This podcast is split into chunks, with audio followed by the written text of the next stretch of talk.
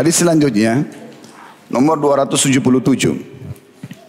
Imam Bukhari berkata rahimahullah, Sulaiman bin Harb mengabarkan kepada kami ia berkata, Hamad ibn Zaid dan Sulaiman bin Al-Mughirah dari Thabit an Anasin radhiyallahu anhu qal خدمت النبي صلى الله عليه وسلم عشر سنين فما قال لي أف قط وما قال لي لشيء لما أفعله ألا كنت فعلته wala li syai'in fa'altuhu lima fa'altah. Dari Anas radhiyallahu anhu beliau berkata, aku mengabdi kepada Nabi sallallahu alaihi wasallam selama 10 tahun. Tidak pernah beliau mengucapkan kepadaku, "Ah." Maksudnya, "Ah, kamu ini," ya. Dan tidak pula beliau menanyakan sesuatu yang belum aku lakukan. Mengapa tidak engkau lakukan? Tidak pula sesuatu yang aku lakukan, mengapa engkau lakukan itu? Kandungan hadis di situ tentu ada kosa kata, penjelasan kata. Uf artinya beliau tidak pernah mengeluh. Nabi SAW tidak pernah mengeluh sebagai tuan rumah. Ungkapan ini digunakan untuk menampakkan keluhan atas segala sesuatu yang mengecewakan. Kita masuk kandungan hadis. Yang pertama hadis ini menunjukkan kesempurnaan akhlak beliau sallallahu alaihi wasallam serta kebaikan pergaulan dan juga kelapangan hati beliau sallallahu alaihi wasallam. Selain itu beliau sallallahu alaihi wasallam tidak pernah mencela pekerjaan Anas dan menghardik kesalahan yang ia lakukan. Yang kedua, tentu ini ada ada contohnya ya. Di poin pertama ini Anas bin Malik berkata suatu hari pernah jadi Anas bin Malik ini bekerja uh, di rumah Nabi SAW selama 9 tahun. Anas bin Malik pernah saya ceritakan ini ya. Ibunya dia bernama Ummu Sulaim atau julukan lainnya Rumaisa, Gumaisa. Ini perempuan yang dijamin masuk surga oleh Nabi SAW. Malik, Anas ibn Malik, ya. Malik ini suami pertama Ummu Sulaim yang diajak masuk Islam tidak mau. Akhirnya dia keluar dari rumah karena bertengkar sama istrinya. Terus ketemu sama musuh-musuhnya di jalan dibunuh oleh musuh-musuhnya. Mereka dalam keadaan kafir. Lalu Ummu Sulaim menikah sama Abu Talha. Ya, yang masyhur yang punya anak mati, saya sudah pernah ceritakan kisahnya. Akhirnya dia menyabarkan suaminya gitu kan dan akhirnya diberkahi biologis dia dengan suaminya. Intinya Ummu Sulaim ini orang yang sangat baik, soleha. Begitu Nabi SAW hijrah di Madinah, dia bawa Anas bin Malik ini, anaknya dia. Dia mengatakan, ya Rasulullah, ini anak saya. Biarkan berkhidmah kepada anda. Maka tinggallah dari umur 9 tahun sampai 19 tahun membantu Nabi SAW. Nah di sini Nabi SAW disebutkan bagaimana bermuamalahnya dengan Anas. Nabi SAW menyebutkan instruksi di rumah itu satu, dua, tiga, empat, lima. Setelah itu selesai. Anas bin Malik jalankan sendiri. Salah satu ciri Nabi SAW adalah akhlak yang mulia. Beliau tidak pernah mencela pekerjaan Anas dan menghardiknya. Maksudnya menyalah-nyalahkan perbuatannya. Kalau ada yang kurang dinasehatin. Contohnya adalah Anas bin Malik berkata satu hari pernah Nabi SAW punya hajat yang aku disuruh untuk membelinya di pasar. Waktu itu umurnya Anas masih 9-10 tahun, masih anak-anak sekali. Dia ceritakan, dia bilang, saya keluar dari rumah Nabi SAW, begitu mau ke pasar, di lapangan di sebelah masjid Nabi, ada lapangan luas waktu itu, ada anak-anak yang sebaya dengan aku. Lalu mengajak aku bermain.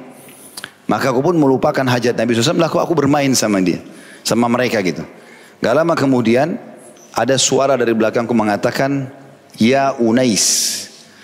Unais ini dalam bahasa Arab namanya ismu tasghir, mengecilkan nama itu dengan tujuan panggilan sayang. Ya. Namanya dia Anas diganti jadi Unais, gitu kan? Mirip seperti Aisyah radhiyallahu anha ummul mukminin, beliau kulitnya putih, pipinya kemerah-merahan. Bahasa Arabnya warna merah itu hamra. Tapi Nabi ganti Humaira. Ini namanya panggilan lebih sayang lagi gitu kan. Maka Anas bin Malik berkata, tiba-tiba lagi waktu aku lagi asyik bermain melupakan hajat Nabi SAW, ada suara dari belakang yang mengatakan, Ya Unais, panggilan sayang. Gitu kan. Padahal dia melupakan hajat Nabi SAW. Lalu dia bilang, saya balik ke belakang, ternyata Nabi SAW. Baru saya ingat, kalau Nabi punya hajat. Maka Nabi SAW tidak marah padaku. Dia cuma mengatakan, wahai Unais, tidakkah kau selesaikan dulu hajatku, baru kau bermain? Maka Anas pun pergi ke pasar, belanja baru kemudian bermain bersama teman-temannya. Ya ini mungkin dibandingkan, terutama ibu-ibu bermuamalah dengan pembantunya. mungkin telat sendiri sedikit buat teh, mungkin pakainya belum dicuci, disetrika, sudah seperti bukan manusia yang sedang dihadapin. Keluar semua itu kebun binatang ya. Kata-kata yang tidak baik seakan-akan dia bukan manusia. Ibu dan bapak sekalian tahu nggak kalau pembantu rumah tangga kita itu punya hasil seperti kita, dia nggak bakal mau jadi pembantu rumah tangga.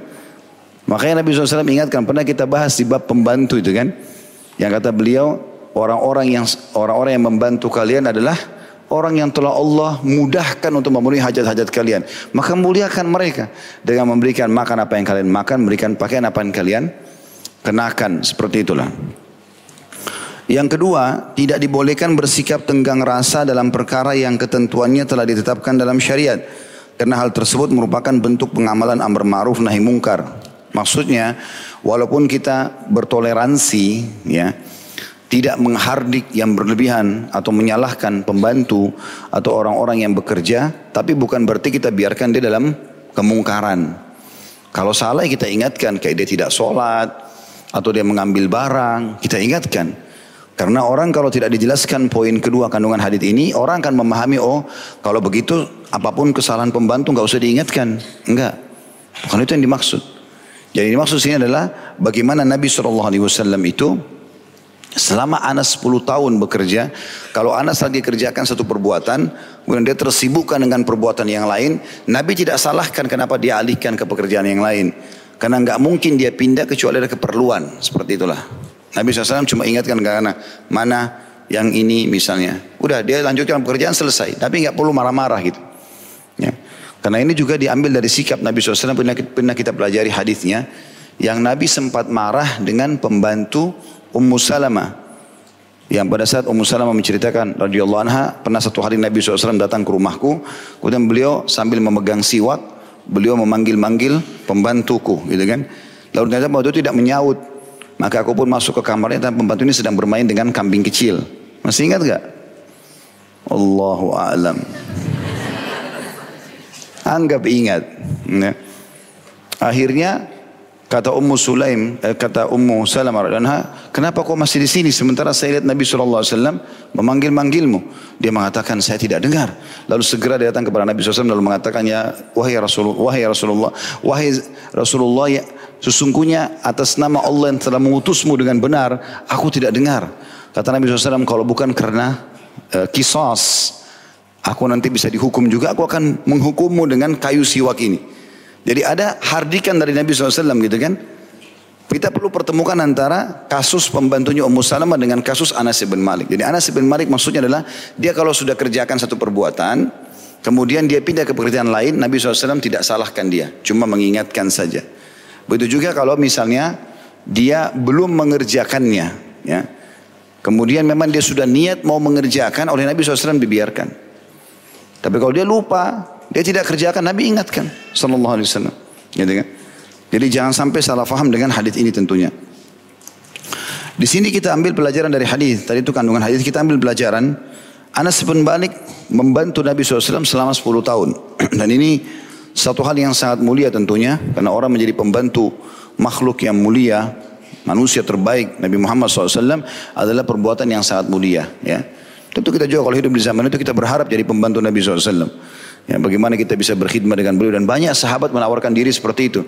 Di antaranya Abdullah bin Mas'ud radhiyallahu anhu khusus karena dia ingin mengabdi sama Nabi, nggak ada celah lagi kecuali menyiapkan sendal dan siwak Nabi. Maka dia ambil itu. Ya Rasulullah biar ini buat saya.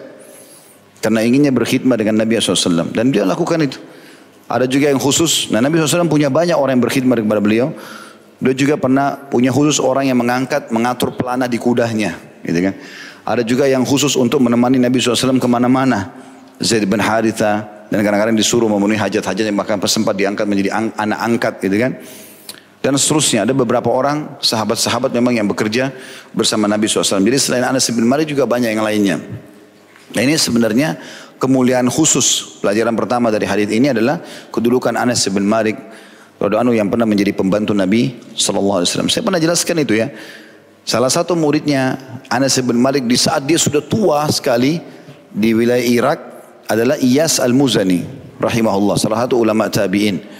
Ya, kalau anda punya anak Allah kasih laki-laki bisa menamakan Iyas. Iyas al ini Iyas dengan niat seperti orang soleh ini sangat cerdas. Sampai dikatakan kalau diberikan perumpamaan kecerdasan bagi umat Muhammad SAW maka tidak akan luput nama Iyas. Iyas rahimahullah seorang qadi atau hakim yang sangat alim. Dia pernah belajar murid utamanya Anas bin Malik ini dan murid-muridnya banyak. Pernah Anas bin Malik kasih dia apel, kemudian diambil sama dia lalu dia cium-cium apel itu. Orang-orang pada tanya ke dia, murid-muridnya, kenapa anda cium apel itu? Dia bilang, bagaimana saya tidak menciumnya? Saya menerima apel ini dari tangan yang pernah ya menyentuh tangan Nabi SAW. Maksudnya Anas bin Malik. Karena punya kedudukan sendiri orang ini. Dan Anas bin Malik termasuk orang yang paling banyak atau termasuk juga yang banyak meriwayatkan hadis setelah deretan Abdullah bin Umar ya radhiyallahu anhu dan Abdullah bin Abbas. Dia menyebutkan bahwasanya khadimtun Nabi sallallahu alaihi asyara sinin, dia memastikan kalau dia menjadi pembantu untuk Nabi SAW selama 10 tahun berturut-turut dan tinggal bersama Nabi wassalam. Kemudian potongan selanjutnya fama qala li uffin qad Nabi tidak pernah uff. Kata uff artinya menghardik, memarah-marahi. Ya, Nabi tidak pernah melakukan itu. Wa ma qala li li syai'in lima af'alu dan tidak pernah pula beliau menanyakan sesuatu yang belum aku lakukan. Ya, maksudnya di sini tentu ada pemahamannya ya. Kalau ada Nabi SAW butuh sesuatu, Nabi sampaikan kepada Anas. Tapi kalau misal Nabi sudah instruksikan dan dia belum kerjakan, Nabi nggak nanya lagi. Yang penting Nabi sudah sampaikan kalau itu perlu dikerjakan. Gitu kan? Contoh tadi saya kasih gambaran, waktu Anas bin Malik bermain sama teman-temannya di lapangan gitu kan. Nabi tetap ingatkan, oh ya Unais, kenapa kau tidak selesai hajatku dulu baru kau bermain. Jadi ini berhubungan dengan masalah tidak ada hardikan, tapi Nabi juga datang mengingatkan. Karena kalau orang tidak faham seperti itu, maka orang akan memahami kalau begitu pembantu kerjaan tidak kerjaan tidak usah diingatkan. Tidak, bukan itu ya. Selanjutnya juga dikatakan,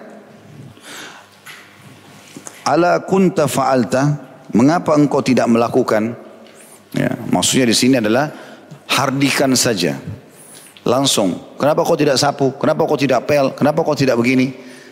Bahasa ini Nabi tidak pernah gunakan. Tapi kalau pembantu misalnya belum mengepel, belum nyapu, maka dia mengatakan sebaiknya menyapu sama pel dulu baru kerjakan itu. Ya.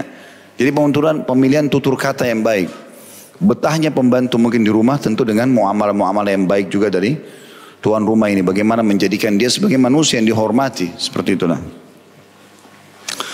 Juga potongan yang lain wala li syai'in fa'altu dan tidak pula sesuatu yang aku lakukan lima fa'alta mengapa engkau lakukan itu jadi Nabi SAW berikan kepercayaan full setelah ada instruksi di rumah kerjakan ini, kerjakan ini, kerjakan ini. Kalau Anas bin Malik memilih pekerjaan A dari yang B misalnya, misal menyapu sama mengepel. Dia dahulukan mengepel. Nabi tidak pernah tanya, kenapa kau ngepel duluan dan nyapu? Ini contoh saja ya. Tentu di zaman dulu tidak ada pel. Karena rumah orang tidak pakai keramik atau granit kayak kita sekarang. Umumnya orang tanah bangunannya. Rumah Nabi SAW juga lantainya tanah. Masjid Nabi pun tanah. Bahkan kalau kita telusuri riwayat-riwayat, para sahabat Nabi itu sholat dalam kondisi menggunakan sepatu. Karena masjid tanah, gitu kan. Dan itu hukumnya dibolehkan selama tidak ada najisnya. Seperti itulah. Yang jelas ini contoh saja tadi masalah sapu dan ngepel. Karena Anas bin Malik mengerjakan, membelikan hajat-hajat Nabi SAW. Selanjutnya 278.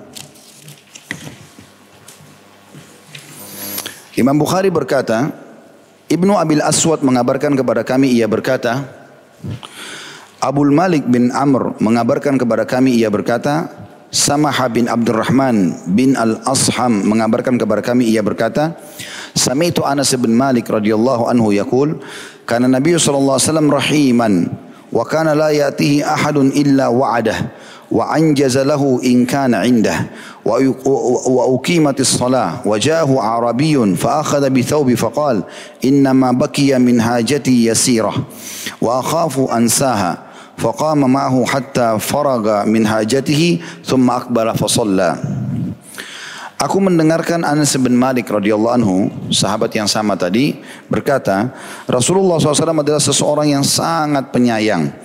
Tidak ada seorang pun mendatangi beliau melainkan beliau menjanjikannya untuk memberinya suatu hari. Jadi kalau ada yang bilang saya punya hajat begini, kalau Nabi punya Nabi kasih, kalau belum Nabi janjikan di hari lain dan memenuhi permintaan jika beliau mempunyai.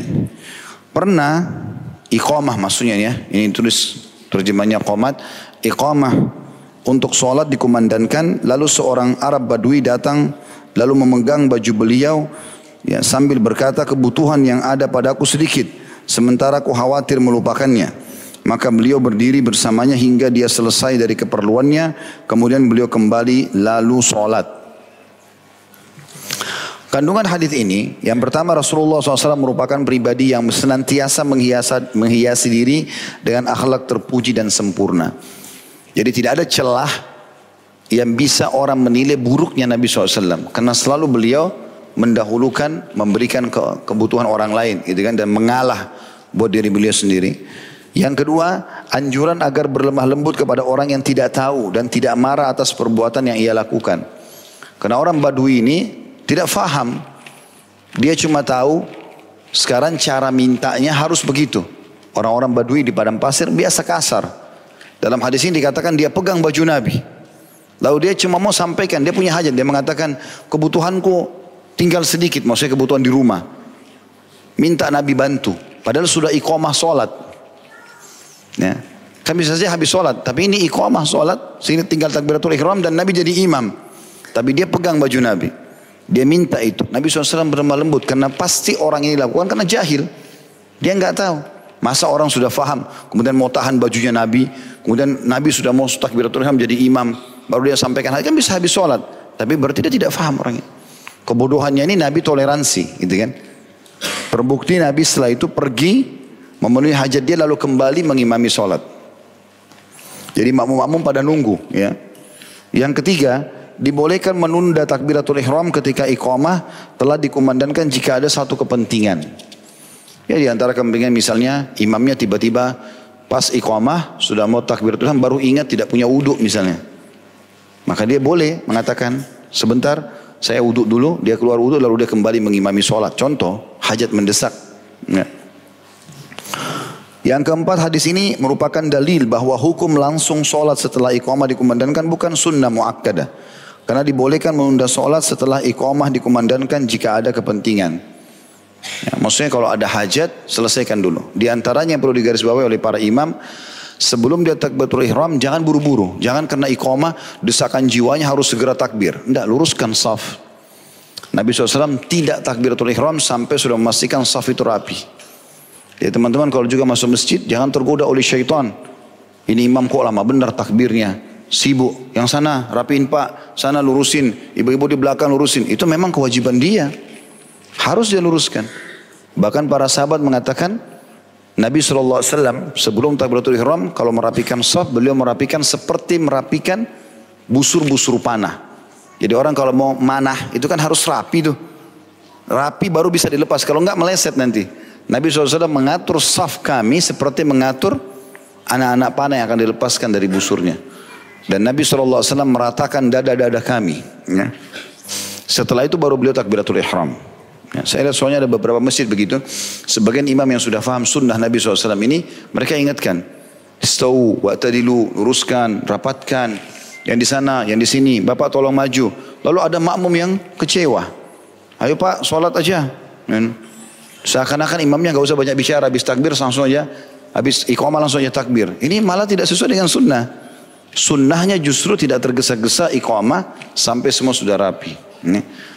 Abu Hanifah menggambarkan imam itu ibarat juru bicara di hadapan seorang raja. Kita makmum ini seperti orang yang ikut. Jadi biasa kalau orang menghadap raja dari lima orang ada pasti satu orang yang maju ke depan jadi juru bicara. Yang lain di belakang menunggu. Mungkin kalau dibutuhkan baru dia bicara. Jadi seperti itu harusnya rapi. Maka dia harus tahu yang di belakang ini rapi semuanya Baru kemudian dia mulai sholat itu. Ini sesuai dengan sabda Nabi SAW juga. Tidakkah kalian mengatur saf kalian seperti para malaikat di sisi Tuhan mereka? Kata para sahabat, bagaimana mereka ya Rasulullah? Kata Nabi SAW, sudah rapi saf dulu, baru dibuat saf baru, dogi rapi, baru pindah ke saf yang seterusnya begitu. Baru kemudian takbiratul ihram imamnya. Ini termasuk pelajaran yang harus digarisbawahi. Bahkan Nabi SAW di sini menunda sholat lama setelah iqamah loh. Masih pergi ke rumahnya, ngambil hajatnya orang Badui ini dikasih dulu baru beliau kembali mengimami sholat. Jadi kalau uh, imam melakukan ini jangan tergesa-gesa dinilai negatif. Karena imam pasti dia faham masalah itu. Saya kadang-kadang kalau imami sholat saya ingatkan itu. Bapak-bapak masuk dalam saf, terutama di depan saya karena bapak-bapak masuk kakinya. Yang dirapatkan adalah tumitnya. Jadi kalau teman-teman ngatur saf, tolak ukurnya adalah tumit. Kaki kita bagian belakang, bukan ujung jari-jari kaki depan. Saya selalu ingatkan kalau jadi imam. Bapak ibu sekalian yang diperhatikan tumit-tumitnya. Karena kalau tumit kita, bagian belakang kaki yang sejajar, kita kalau ada di saf kedua, kita lihat saf pertama, kita akan lihat saf itu rapi. Rata semua. Karena telapak kaki orang kan tidak sama panjangnya. Kalau tolok ukur jari-jari depan, seperti sebagian orang ngatur saf begitu, maka dari belakang kita lihat akan berantakan. Karena tumitnya ada yang maju mundur. Ya. Makanya tumitnya yang dirapikan. Kalau rapi tumit itu dari ujung sana ke ujung sana. Dari belakang orang lihat rapi saf itu. Walaupun nanti jari-jari kaki ada yang maju. Karena telapak kaki lebih besar. Gak masalah. Tolok ukurnya itu. Kalau tumitnya sejajar maka pundak akan sejajar. Otomatis dadanya pun akan sejajar. Itu yang dimaksudkan dengan merapikan saf dan makmum dianjurkan tidak eh, imam tidak takbiratul ihram sampai dia merapikan itu. Sampai dia melakukan itu. Jadi jangan hardik dan salahkan imam justru yang menjalankan sunnah Nabi SAW ini. Baik, kita masuk ke syarah hadis lebih jauh lagi insya Allah.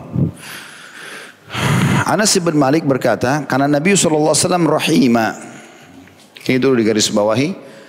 Nabi SAW itu rahim dan makna rahim adalah sangat penyayang. Sangat penyayang. Jadi sangat rahim ini orang Arab membahasakannya kalau tidak pernah marah, selalu lembut, selalu santun, ya, memudahkan urusan, masuk semua dalam makna rahim. Di antara contoh rahimnya Kasih sayangnya Nabi SAW kepada orang lain adalah dijelaskan setelahnya. Wa kana la yatihi ahadun illa wa'adah. Contohnya adalah kata Anas bin Malik tidak pernah ada orang yang datang menyampaikan hajatnya lalu Nabi tolak. Tapi Nabi memastikan akan memberikan dia. Kalau ada pada saat itu dia kasih, kalau nggak ada ditunda di hari lain dan pasti Nabi akan berikan. Apakah hari yang sama, apakah besok, apakah lusa, tergantung. Biasanya sih umumnya diselesaikan pada saat itu karena kalau Nabi SAW tidak punya lagi beberapa sahabat yang petah langsung mengatakan ya Rasulullah saya akan berikan ya Rasulullah saya akan tutupi seperti itulah. Tapi contoh kasih sayangnya adalah poin ini. Wa kana la yati ahadun illa wa'ada tidak ada orang yang datang meminta kalau beliau belum punya kecuali beliau janjikan dan pasti beliau berikan wa anjazalahu in kana indah dan pasti dia langsung eksekusi atau berikan kalau memang ada pada tangannya atau pada dirinya gitu kan. Ini pernah saya jelaskan itu. Nabi SAW pernah kedatangan banyak keranjang-keranjang kurma yang masih segar-segar baru dipetik banyak sekali. Banyak orang-orang miskin datang. Lalu mereka minta ya Rasulullah kasihlah kami ya Rasulullah kasihlah kami. Nabi SAW kasih. Sampai habis. Nabi sendiri belum bawa ke rumahnya. Rupanya masih ada orang-orang miskin minta lagi. Nabi nggak punya. Muka Nabi rautnya berubah jadi sedih. Karena nggak bisa memberi. Saking sayangnya gitu pada umatnya ini. Ada manusia yang lain gitu. Maka Umar mengatakannya Rasulullah. Sebagai sahabat dan mertuanya. radhiyallahu anhu.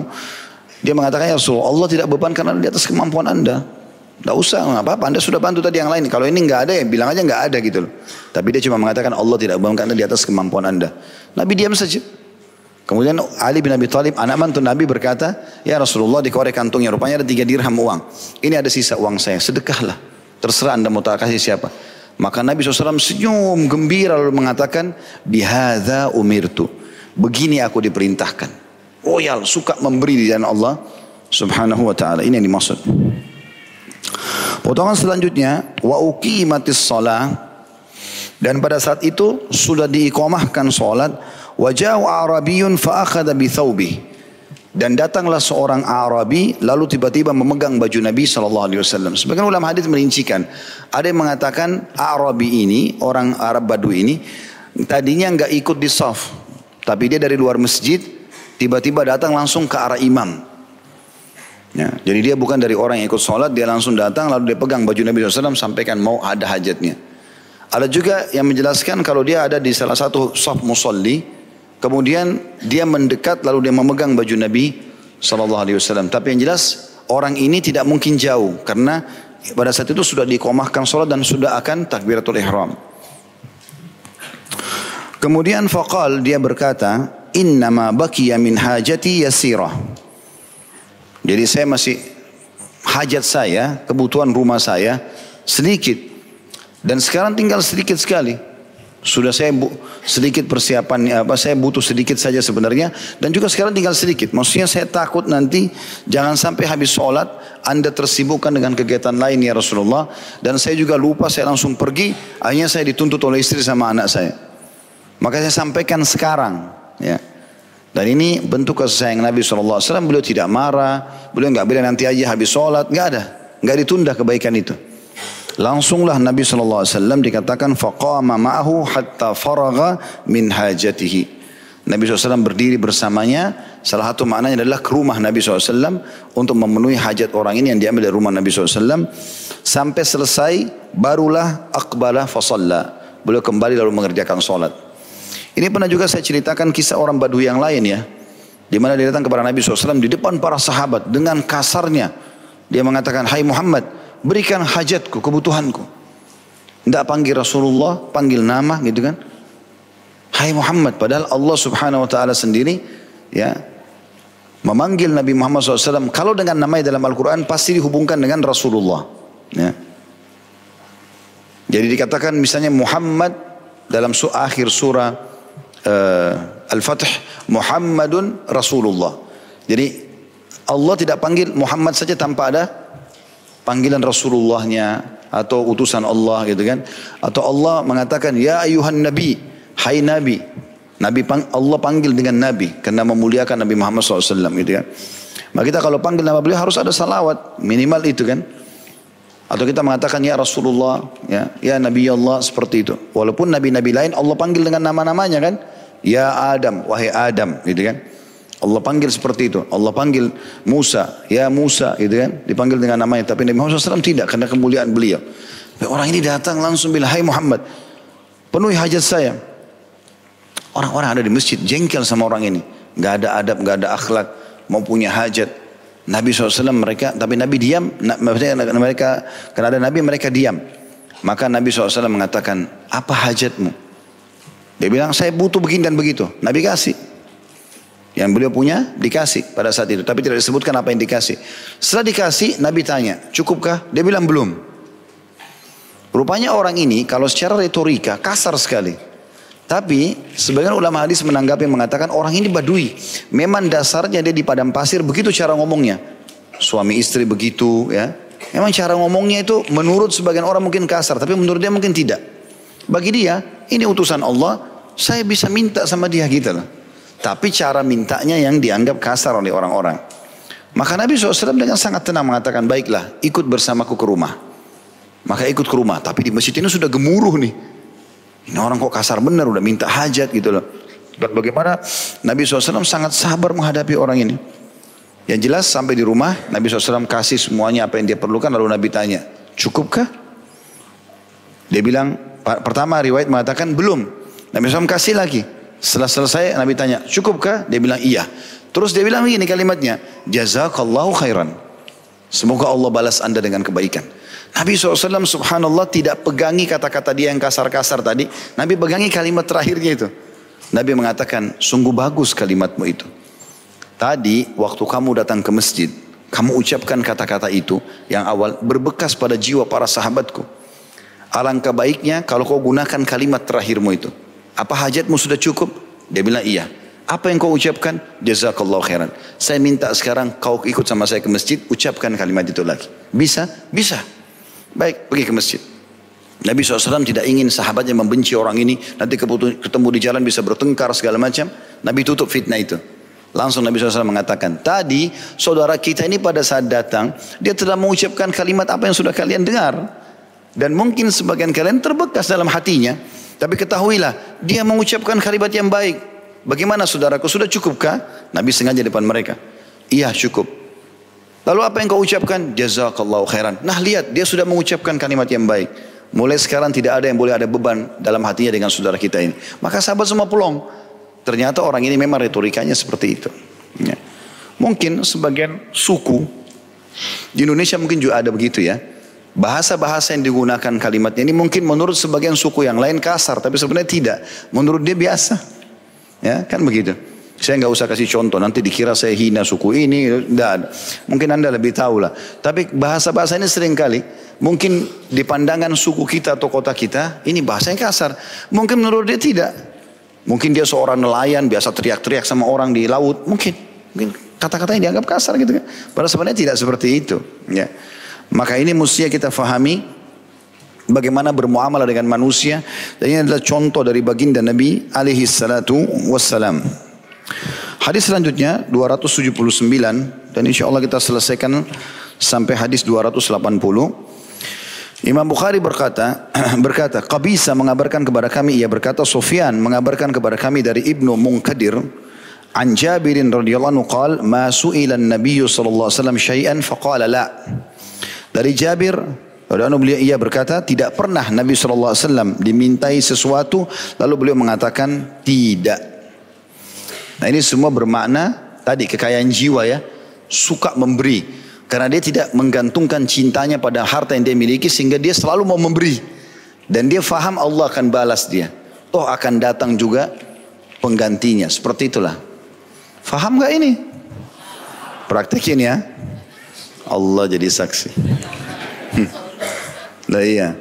Mau bagaimana insya Allahnya? Sedangkan saya tanya, masih ingat gak hadis ini? Diam. Hmm lupa. Baiklah. Kandungan hadis, hadis di atas menunjukkan betapa besar kedermawanan dan kemurahan hati Rasulullah SAW karena beliau tidak pernah menolak permintaan seseorang. Apabila beliau meminta harta, memiliki harta maka beliau akan memberinya dan jika jika tidak maka beliau akan meminta maaf dengan cara yang bijak. Hadis ini memberikan pelajaran kepada kita bahwasanya salah satu penilaian ya Kekayaan jiwa itu adalah seseorang suka memberi dan tidak menolak permintaan orang lain. Selama itu bukan maksiat, beri saja. Ya. Bahkan Nabi SAW sedih kalau tidak bisa memenuhi hajat seseorang. Ya, kalau kita kadang-kadang sedih kalau selalu memberikan hajat orang gitu ya. Nyesal, kenapa tadi saya beli yang itu ya. Musia ini saja. Digoda oleh syaitan akhirnya kurang pahalanya. Ingat, anak panah yang sudah dilepaskan, peluru yang sudah dilepaskan jangan ditarik lagi. Ya. Ada orang begitu bersedekah satu yayasan 20 juta. Syaitan godain itu sementara perjalanan. Kayaknya besar sekali. 10 juta aja yang 10 juta kan bisa dikasih tetangga mau bisa begini. Oh iya telepon lagi. Pak bisa saya tarik lagi enggak? Peluru sudah ditembakin gimana caranya mau ditarik ini? Ya? Kalau sudah keluarin karena Allah lupain udah. Seakan-akan gak pernah ada dalam hidup kita. Ada waswas syaitan. A'udzubillahi minasyaitonir rajim. Udah selesai. Biarkan nanti kita terima dalam bentuk pahala yang sempurna pada hari kiamat. Yang terakhir dalam bab kita adalah hadis nomor 280. Imam Bukhari berkata Farwah bin Abil Magra mengabarkan kepada kami ia berkata Ali bin Misir bin Mishir mengabarkan kepada kami dari Hisham bin Urwa ia berkata Al Qasim bin Muhammad mengabarkan kepadaku An Abdullah bin Zubair radhiyallahu anhuma Abdullah dan Zubair dua-duanya sahabat Zubair adalah Zubair bin Awam radhiyallahu anhu Qala ma ra'aitu imra'ataini ajwada min Aisyata wa Asma. Wajuduhuma mukhtalif. Amma Aisyatu fakanat tajma'u syai'a ila syai' hatta idza kana ijtama'a ijtama'a indaha qasamat. Wa amma Asma'u fakanat la tumsiku syai'an lighat. Dari Abdullah bin Zubair radhiyallahu anhu ia berkata, aku tidak pernah melihat dua wanita yang lebih dermawan. Aku tidak pernah melihat dua wanita yang lebih dermawan daripada Aisyah dan Asma radhiyallahu anhuma. Dan kedermawanan mereka berbeda. Kalau Aisyah radhiyallahu anhu mengumpulkan sedikit demi sedikit apa pun itu sifatnya, jika sudah berkumpul ia jika, jika sudah terkumpul ia membagikannya atau ia bagikan. Sedangkan Asma radhiyallahu anha tidak pernah menyimpan sesuatu untuk hari esok. Kandungan hadis ini, hadis di atas menunjukkan keutamaan Aisyah dan Asma radhiyallahu anhuma, kedermawanan mereka serta infak yang mereka berikan kepada orang-orang fakir dan membutuhkan. Hadis ini teman-teman memberikan pelajaran kepada kita. Yang pertama, bagaimana Abdullah bin Zubair radhiyallahu anhuma menggambarkan tentang kemuliaan Ummul Mukminin dua orang Aisyah dan Asma. Dan ini menandakan bagaimana para sahabat juga menukil daripada ummahatil mu'minin. Artinya kalau ada perbuatan baik walaupun dari seorang muslimah boleh diceritakan. Gitu kan? Karena sahabat ini menceritakan tentang dua ummul mukminin untuk jadi pelajaran bagi umat. Dan yang digambarkan tentang kekayaan jiwa tadi, suka derma, suka berderma, suka memberi. Maka dia menyebutkan dua wanita yang dia kenal. Tapi di sini perlu digarisbawahi, bukan berarti istri Nabi yang lain tidak suka berderma ya. Ini penilaian pribadinya Abdullah bin Zubair radhiyallahu anhu. Di antara semua istri Nabi, bahkan seluruh wanita muslimah yang dia kenal pada saat itu, tidak ada orang yang lebih dermawan di mata dia dibandingkan dua orang ini. Aisyah dan Asma ya radhiyallahu anhu majma'in. Aisyah ummul mukminin sementara Asma ya adalah ibunya sendiri. Asma binti Abi Bakar. Asma binti Abi Bakar istrinya Zubair, ibunya Abdullah bin Zubair. Jadi dia gambarkan tentang ibunya dia, gitu kan. Gambarkan Aisyah dengan ibunya. Maka dia pun menggambarkan dan kedermawanan keduanya berbeda. Berbedanya apa? Setahu Abdullah bin Zubair radhiyallahu anhu majma'in kalau Aisyah radhiyallahu anha suka mengumpulkan sesuatu, apakah itu makanan, apakah itu harta, setelah berkumpul menurut dia cukup maka dia bersedekah, gitu ya, memberikannya. Sementara Asma seakan-akan Abdullah mengatakan ibuku itu selalu menghabiskan semua hari itu dan tidak mengumpulkan untuk hari esok. Apakah makanan, apakah segala macam dia, dia, dia ingin sedekahkan, dia keluarkan. Seperti itulah. Baik, hadis ini teman-teman sekalian Pelajarannya adalah menyebutkan tentang keutamaan Aisyah radhiyallahu dan memang di antara ummahatil mukminin Aisyah ini yang paling menonjol dalam meriwayatkan hadis ya. Banyak riwayat yang beliau riwayatkan bahkan dis, hampir disepakati oleh ulama wanita yang paling banyak meriwayatkan hadis adalah Aisyah radhiyallahu anha. Cukup banyak hadis yang disampaikan. Kemudian juga praktek-praktek seperti ini paling banyak ya. Di antaranya Aisyah radhiyallahu anha pernah diberikan harta 60 60 ribu dinar atau sekitar Pokoknya sekian banyak uang oleh Muawiyah bin Abi Sufyan radhiyallahu anhu. Dikirimkan tidak tiba tiba harta itu pagi hari tidak tiba sore kecuali sudah habis disedekahkan. Jadi selalu memberi gitu kan. Kisah yang masyur yang pernah dia mau buka puasa sama pembantunya pernah saya sampaikan itu. Kemudian sudah tinggal berapa kalau kita sekarang tinggal berapa detik lagi azan. Mereka cuma punya roti sama minyak. Biasanya orang kalau di zaman dulu tidak punya lagi makanan, yang paling sederhana roti dicelupin di minyak gitu kan. Minyak zaitun maksudnya ya. Bukan minyak goreng kayak kita, minyak zaitun. Zaitun itu biasa dicelup-celupin untuk dikonsumsi. Roti itu di, supaya ada rasanya sedikit. Maka dimakan. Lalu kemudian ada orang ketuk pintu. Waktu dibuka ternyata orang miskin. Minta makan. Aisyah kasih, suruh pembantunya kasih orang ini. Dikasih lah. Setelah dikasih pembantunya bilang. Wahai ummul mu'minin kita nggak punya lagi makanan. Bentar lagi azan nih. Aisyah senyum saja. Tiba-tiba orang itu pada saat sudah jalan, belum hilang bayangannya, udah ada yang ketuk lagi pintu. Bawa satu nampan, isinya satu ekor kambing, sudah ditaruh dengan roti gandum, pakai za'faran, pakai wangi-wangian segala macam gitu. Maka ditaruhlah, lalu kemudian Aisyah berbuka puasa. Pada saat itu azan, buka puasa sama pembantunya. Sampai pembantunya kenyang, lalu Aisyah senyum mengatakan, ini lebih baik daripada roti keringmu tadi. Artinya harus yakin. Nabi SAW bersabda kepada Bilal, Hai Bilal, bersedekah dan jangan kau takut dengan zat pemilik singgasana yang agung. Allah melihat, Allah akan balas. Dan itu harus dilatih dalam jiwa setiap orang beriman gitu kan. Beri dan penuh keyakinan Allah akan balas. Ada was-was yang menolak itu berarti syaitan. Lawan. Jangan negosiasi sama syaitan. Walaupun di masjid ini syaitan marah sama saya karena saya bongkar kedoknya, tidak apa-apa. Tidak boleh negosiasi. Lawan. Kalau dia sudah bisikin, tunda aja sholatnya, nanti aja sedekahnya. A'udzubillahi rajim. Jangan tunda. Mungkin itu amal terakhir anda. Mungkin kita melangkah mati habis itu. Itu amal terakhir, jangan disia-siakan. Setiap kesempatan emas amal soleh, kerjakan. Setiap kesempatan dosa, jauhi. Semaksimal mungkin. Karena kita khawatir jangan sampai itu adalah amal terakhir kita. Kemudian cukup banyak riwayat berhubungan dengan Aisyah radhiyallahu anha. Ya. Kalau Asma ini adalah wanita yang mulia, punya julukan uh, Zatun Nitaqain. Apa itu Zatun Nitaqain? Wanita yang punya dua ikat pinggang. Dari zaman dulu perempuan kalau mau safar, biasanya supaya uh, dia bisa melangkah karena bajunya besar, maka ditaruhlah ikat pinggang di bagian pinggangnya untuk membuat sedikit terangkat supaya bisa melangkah.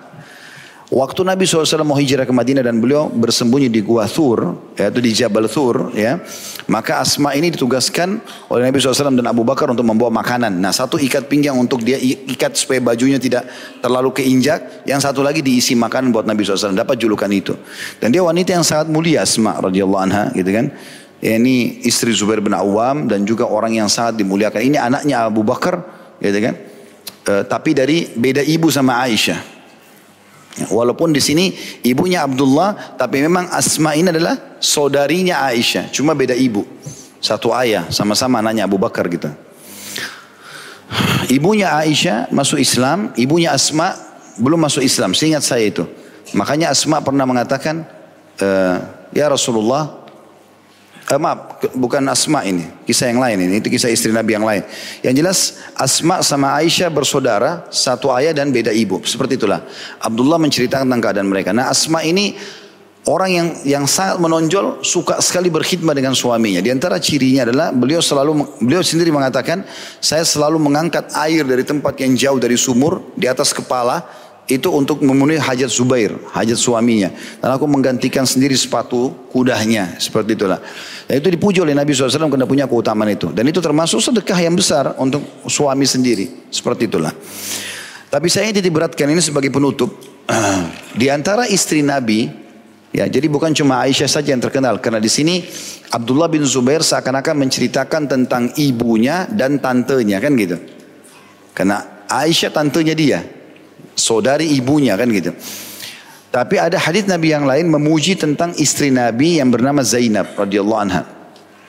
Zainab binti Jahash ini punya keutamaan tersendiri karena Nabi SAW pernah bilang begini, nanti kalau saya meninggal, orang yang paling pertama menyusul di antara kalian meninggal setelahku adalah orang yang paling panjang tangannya. Maksudnya istri-istri Nabi. Tapi mereka nggak nanya Nabi waktu itu, apa maknanya panjang itu tangan ya Rasulullah? Kata Aisyah, setelah Nabi SAW meninggal kami suka mengukur tangan kami. Siapa tangannya lebih panjang. Maka mereka menyangka itu, ternyata bukan. Ya, kata Aisyah, kami memahami maksud Nabi SAW setelah Zainab meninggal lebih dulu di antara kami. Ternyata Zainab ini suka sekali bersedekah. Salah satu cirinya, kalau ada orang bersedekah misalnya dengan makanan, misal dia beli makanan jadi dia kasih, itu kan sedekah. Kalau Zainab enggak, dia buat sendiri baru dia sedekah, hasil buat tangannya.